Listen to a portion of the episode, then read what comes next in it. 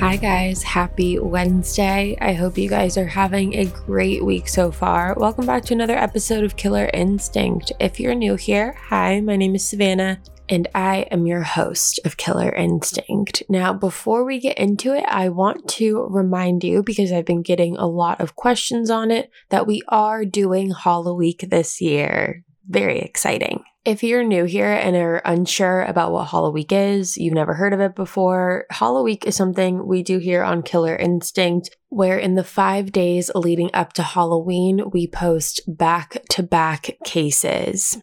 So from October 27th to October 31st, instead of just getting the typical one video a week, we are doing five back to back crazy true crime cases. So make sure you're subscribed to the podcast wherever you are listening to it on. That way you will be notified when we start Hollow Week and you'll also be notified for all the other cases that we post. We post weekly here every single Wednesday when it's not Hollow Week. So make sure you're subscribed so you don't miss it. Now for today's today's episode, we have another wild case. Today, we are talking about a woman named Sheila LaBarre. Sheila is considered a female serial killer, which is something we don't see very often, which is part of the reason I was very intrigued and determined to cover this case today. I always find it very fascinating when we're dealing with female serial killers or just female offenders in general. So, with that being said, let's just jump right on into into it today. So, Sheila was born on July 4th, 1958, and her maiden name was Sheila K. Bailey. Sheila was born in Alabama, and she has a sister named Lynn.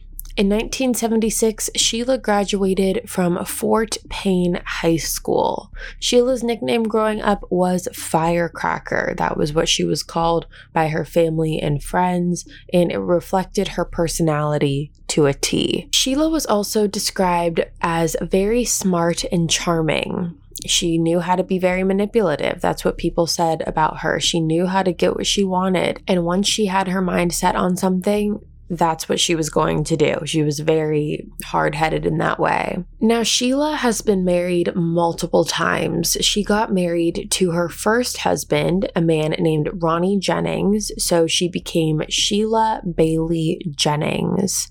After being married to Ronnie, Sheila decided the relationship wasn't working out and she wanted a divorce. Now, there isn't much out there about the cause or reasoning as to why she wanted this divorce. However, when she presented to Ronnie that she didn't want to be with him anymore, he actually refused to divorce Sheila for some time after she told him that. However, ultimately, she did end up getting a divorce from Ronnie. After her divorce, she ended up checking in to a psychiatric facility after a suicide attempt. This was in the early 1980s, and Sheila did not have a good experience at this facility because she had been sexually assaulted by an employee who worked at the psychiatric center. Now, after leaving the psychiatric facility, Sheila then went on to marry her second husband, which is a man named John Baxter. The two of them got married in 1981. However, that marriage also did not last. So now we move to 1987.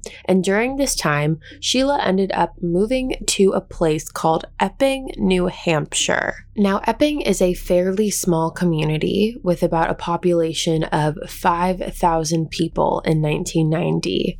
It's a town known for its historic architecture, and overall, it's just a very quaint and cute town located in Rockingham County. But there was a very particular reason that Sheila went to Epping, and that was that she had answered a personal ad from a man named Wilfred Bill LaBarre. Wilfred LaBarre was a chiropractor who was very well liked in the community. He also made a lot of money. Wilfred owned one of the the largest pieces of real estate in Epping. His house stood on an 115 acre horse farm, and he absolutely loved it.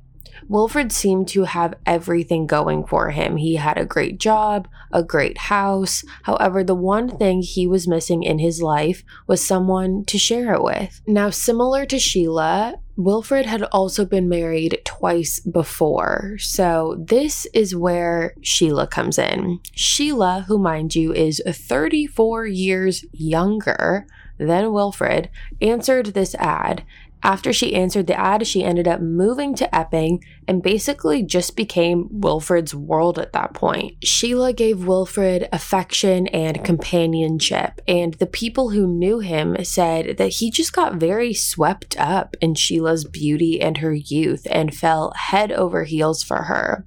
Now, Sheila very much made her presence known when she got to Epping. She demanded that people call her Mrs. LaBarre, even though her and Wilfred were not legally married, and she lived in Wilfred's house with him, and everything that Wilfred had over time became Sheila's. Now, in 2000, the year 2000, Wilfred ended up suddenly passing away when he was 74 years old. So, Sheila and Wilfred were together from 1987 to the year 2000 when it came to Wilfred's death. And Wilfred's cause of death was a very mysterious heart attack. And a lot of people were very thrown off at Wilfred's death because he seemed like a very healthy guy. Even though Wilfred did have children from his previous previous relationships, Sheila ended up inheriting his entire property, saying that she was his common law wife. Now, after Wilfred's death, Sheila didn't really seem very bothered by it. She continued to live her life in Epping up until 2006 when she met a man named Kenny Countie. Now, Kenny was 24 years old when he met Sheila, which was half of Sheila's age at that point. Sheila was 48 years old at this time. The two of them were still living in Epping, and their relationship started out very purely physical. They would just get together and drink and have sex. Now, this is where the description we gave of Sheila earlier about being manipulative and knowing how to get what she wants comes into play because once the two of them got together, Sheila tried and succeeded in isolating Kenny from his friends and family and really just got him to focus on her and his relationship together. Shortly after meeting Sheila, Kenny actually moved in with her so he moved into the house that Sheila used to live in with Wilfred. It's really Wilfred's house that the two of them moved into. So that is where Kenny was residing at this point. Now, Sheila did such a good job at isolating Kenny from his friends and family that she actually got him to not talk to his mother for weeks. So, after weeks of his mom not being able to get a hold of him, she ended up contacting the authorities to file a missing persons report. Kenny's mom said that the last thing she knew was that Kenny got picked up by a woman whose name started with the letter S and drove a black Cadillac car. So, just based off of this description alone, police automatically knew that the woman that Kenny was with was Sheila. So, after getting this missing persons report, the authorities ended up driving to Sheila's house to do a welfare check on Kenny. And when they knocked on the door, Kenny answered it and he talked to the authorities. He told them that he was absolutely fine and that everything was good. And because he's 24 years old, he's an adult. So he doesn't have to talk to his mother every day if he doesn't want to. He can go off the grid if that's what he wants. He was allowed to stay with Sheila if that's also what he wanted. So, because of all of those things, authorities really couldn't do anything. There was nothing for them to do. So, they ended up leaving.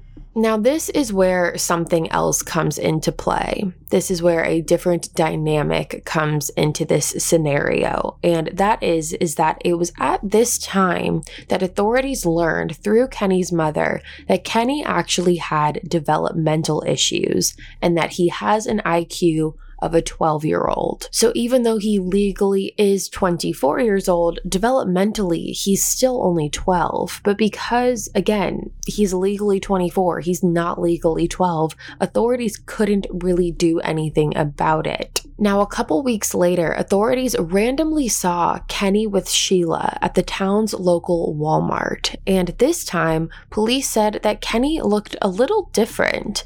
Authorities said that Kenny had some bruises on him and that his skin was looking very ashy. And when authorities saw him, he was actually in one of those wheelchairs that grocery stores offer for handicapped people that they sit in and they wheel around the store in. However, Kenny didn't use a wheelchair. He was never in a wheelchair, so this was also kind of strange to authorities. And authorities went up to Kenny and asked him multiple times if he was okay and if everything was good to which Kenny actually refused to speak to them. Before leaving the Walmart, authorities saw that Sheila was purchasing multiple empty gas tanks, and they thought that that was a little strange, but they didn't really say anything about it. Now, five days after this Walmart interaction, authorities actually got a phone call this time, it was from Sheila. When Sheila got on the phone with authorities, she told them that Kenny was no longer staying with her. She also told them that Kenny was actually a pedophile and that she had an audio tape of Kenny saying that he was a pedophile and that she wanted the police to hear it. Authorities said that they were pretty thrown off by what Sheila was saying. It kind of really came out of the blue and out of nowhere. However, she was saying that she had a tape that proved that Kenny was a pedophile, so police wanted to hear it. However, when Sheila played this tape, they quickly learned that this had absolutely nothing to do with that. Police said that the tape that Sheila played was an audio recording where you could hear Sheila asking Kenny, Why are you throwing up? Stop throwing up. And then continued to say, Why are you passing out? Why did you pass out? So, this was definitely off putting for police because, one, again, this has absolutely nothing to do with Kenny being a potential pedophile. This audio tape proves nothing. And two, police really didn't know what to do with this. However, it was when Kenny's mom ended up calling authorities and telling them that Kenny never made it back home that police knew that something was very, very wrong here. Okay, we're going to take a short break, but we will be right back with more of the Killer Instinct podcast. Imagine an app designed to make you use it less. Seems a little counterproductive, right?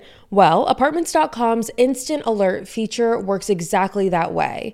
Instead of scanning rental listings a million times a day, simply set and forget your search to whatever you're looking for in a place and let Apartments.com do the rest. From pet friendly apartments to balconies to in unit ACs, Apartments.com's powerful search tools let you know when the perfect combination of features you're seeking is listed. So you don't have to power through rental descriptions one by one. With more rental listings than anywhere else, Apartments Apartments.com's instant alerts mean that you can spend less time looking for the perfect place and more time on just doing you. Apartments.com, the place to find a place. All right, you guys, welcome back.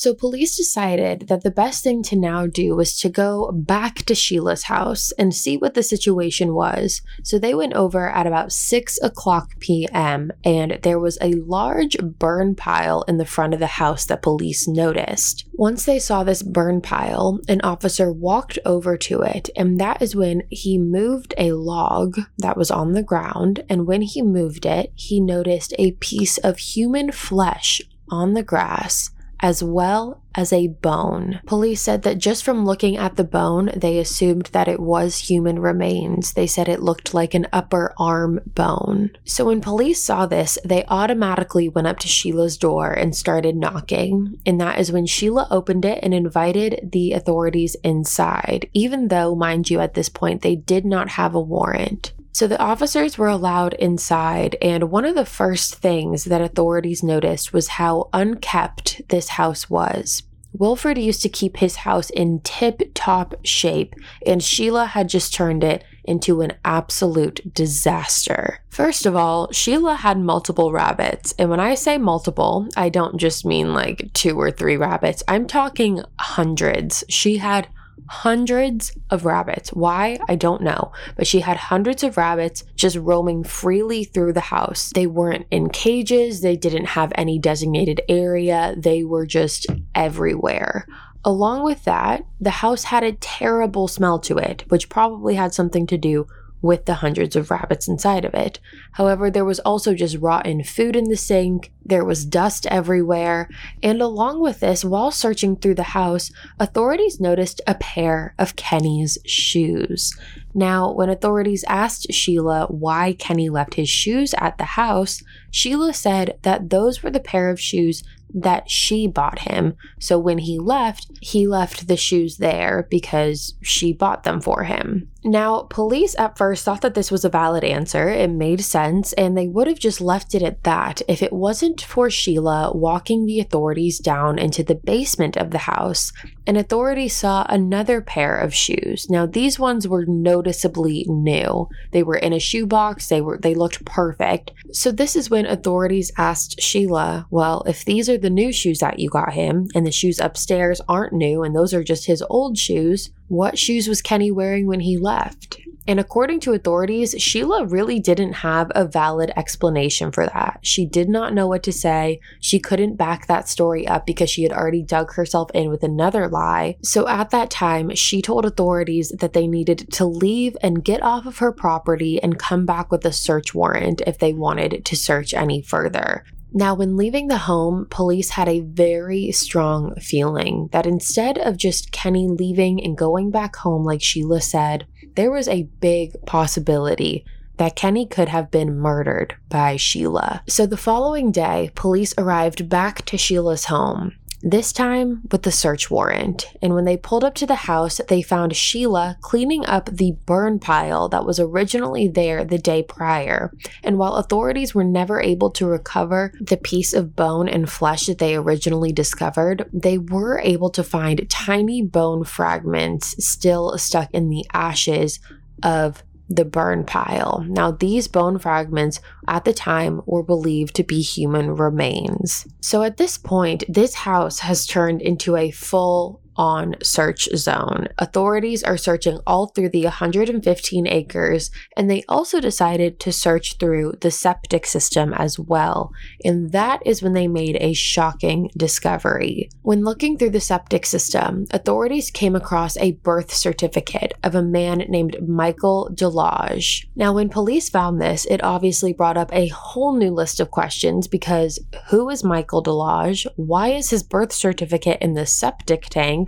All of these questions that police were now trying to find answers to that they didn't even know they were looking for in the beginning. So authorities were able to soon d- figure out that Sheila had flushed this birth certificate down the toilet as well as some other pieces of evidence. So now the first question is who is Michael Deloge? Well, there was actually never any missing persons report filed for Michael, which was why no one really knew who he was. However, after doing some digging, authorities figured out that Michael was estranged from his family and had been staying at a homeless shelter at the time that he had met Sheila. Now, the two of them met shortly after Wilfred had passed away, so prior to Kenny and after Wilfred, and Sheila used this to her advantage. She told Michael that her husband had died and that she had this big farm to herself and that she needed someone to help her take care of the farm. Now, obviously, this proposition sounded very appealing to Michael because he had been in and out of homeless shelters. So to go from that to a place where he's now sitting on 115 acres, it's this beautiful farm, he has a house, and all the benefits that come along with that, like food and all of those things. So he jumped on this very very quickly. However, this relationship, similar to others in the past, quickly becomes more of a romantic relationship than the proper employee relationship that Sheila had proposed to him. Now, Epping, where Sheila was living, is a very small town. It's the kind of town where everyone knows everyone. So word travels very fast. And so when word got out about Michael and the birth certificate being found, people started coming forward with their own eyewitness statements about Michael. One person said that during the middle of winter, they saw Michael walking down the long driveway in the snow and he had blood gushing from his forehead. The person driving pulled over and asked Michael what happened and how he got hurt and Michael continued to walk, kept his head down, and only said one word. Michael responded with, Sheila.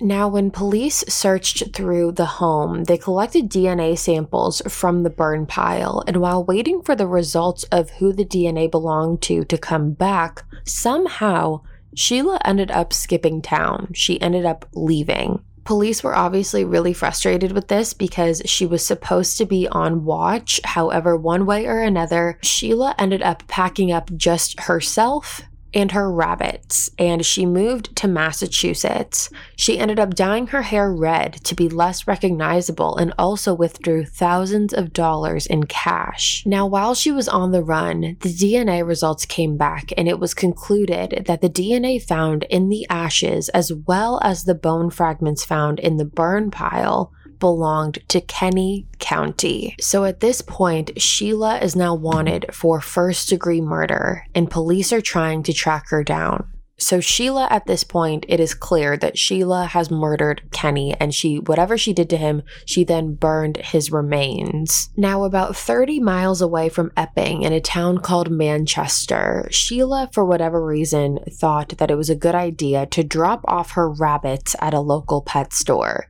She went into the pet store and asked the employees working there if they could watch her rabbits for a couple days until she came back to get them, which these employees actually agreed to, and even more so, they offered Sheila a place to stay with them for the night which Sheila accepted. So Sheila and the pet store employees all go back to the employee's apartment and they're sitting there and they're playing with Sheila's rabbits. And this is when the 11 o'clock news comes on and a picture of Sheila and the entire story about what is going on is now playing on the television right in front of them.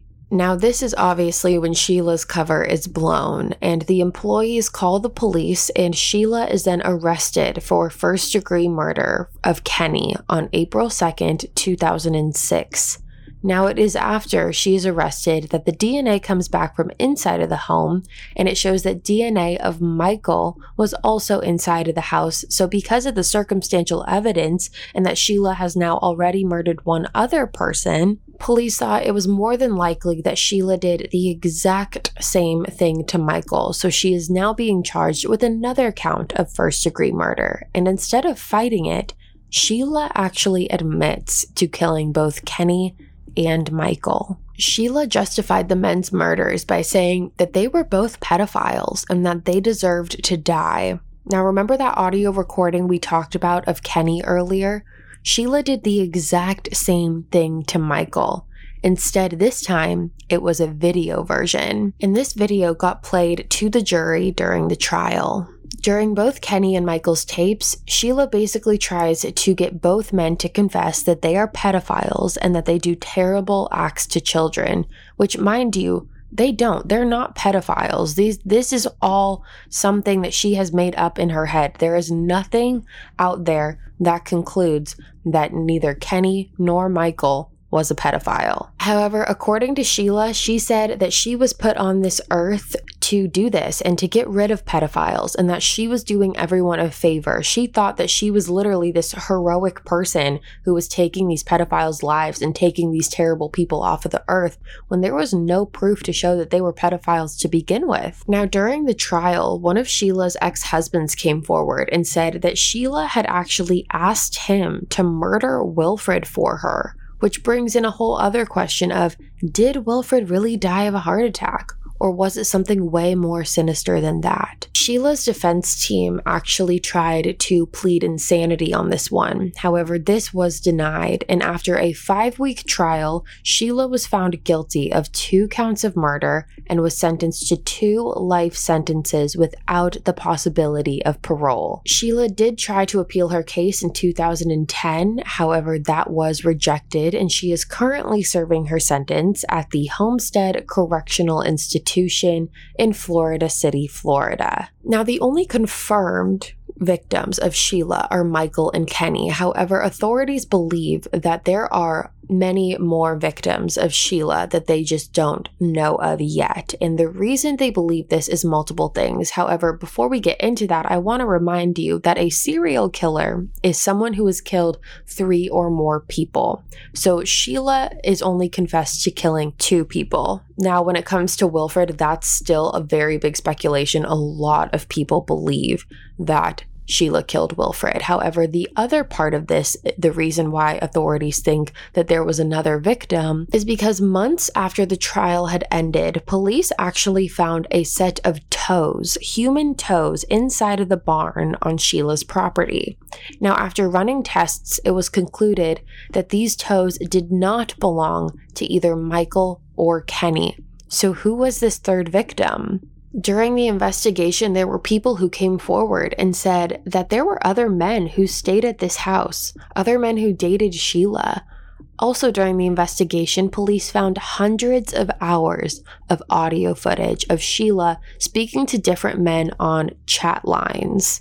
Now, when it comes to Wilfred, his daughter has come forward and said that she never liked Sheila. She thought that it was terrible that they were together. She freaked her out. She thought that there was something incredibly off about her and that none of this information surprised her and that she does think that Sheila was responsible for her father's death. So, do we know exactly who this third victim is and who else could have fallen a victim to Sheila?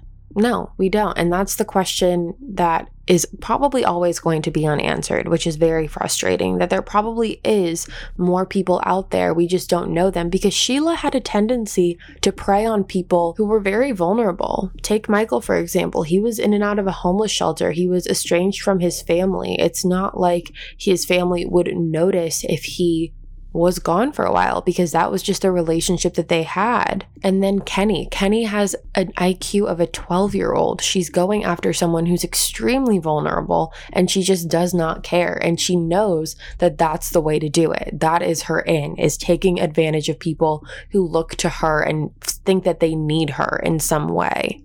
And again, the craziest part about it is that she thinks that she is doing good. Now, do I believe that she is insane? No, I don't. I think that similar to the description that we gave in the beginning, Sheila knew exactly what she was doing, and pleading insanity was just a way to get a lesser sentence and to not have to sit trial. Everyone who knew Sheila said she was extremely manipulative and she knew how to get what she wanted, and this is a perfect example of that. She knew how to manipulate the system. She knew how to get what she wanted, and she did up until she got caught. So that is the case of Sheila LaBarre, and I hope you guys enjoyed it. Let me know what you think. You can always email me your thoughts, theories, questions, comments, requests at killerinstinctpodcast at gmail.com. Again, that is just killerinstinctpodcast at gmail.com. Again, make sure you are subscribed to the podcast. We post weekly here every single Wednesday, and you are not going to want to miss it, especially because we have Hollow Week coming up. Five back to back episodes that I know you guys are going to love. I cannot wait to sit down and share these with you. It is going to be a great five days. I'm so excited. Hollow Week always makes me so excited. I don't know why, but I just get very thrilled for it. And I hope that we will be able to continue on the tradition as years continue. So, with that being said, you guys, thank you so much for tuning in to another episode of Killer Instinct. Again, my name is Savannah Brymer, and I am your host of Killer Instinct. I will see you guys next week for a brand new episode. And until then, I hope you guys have a fantastic rest of your week and stay safe, guys.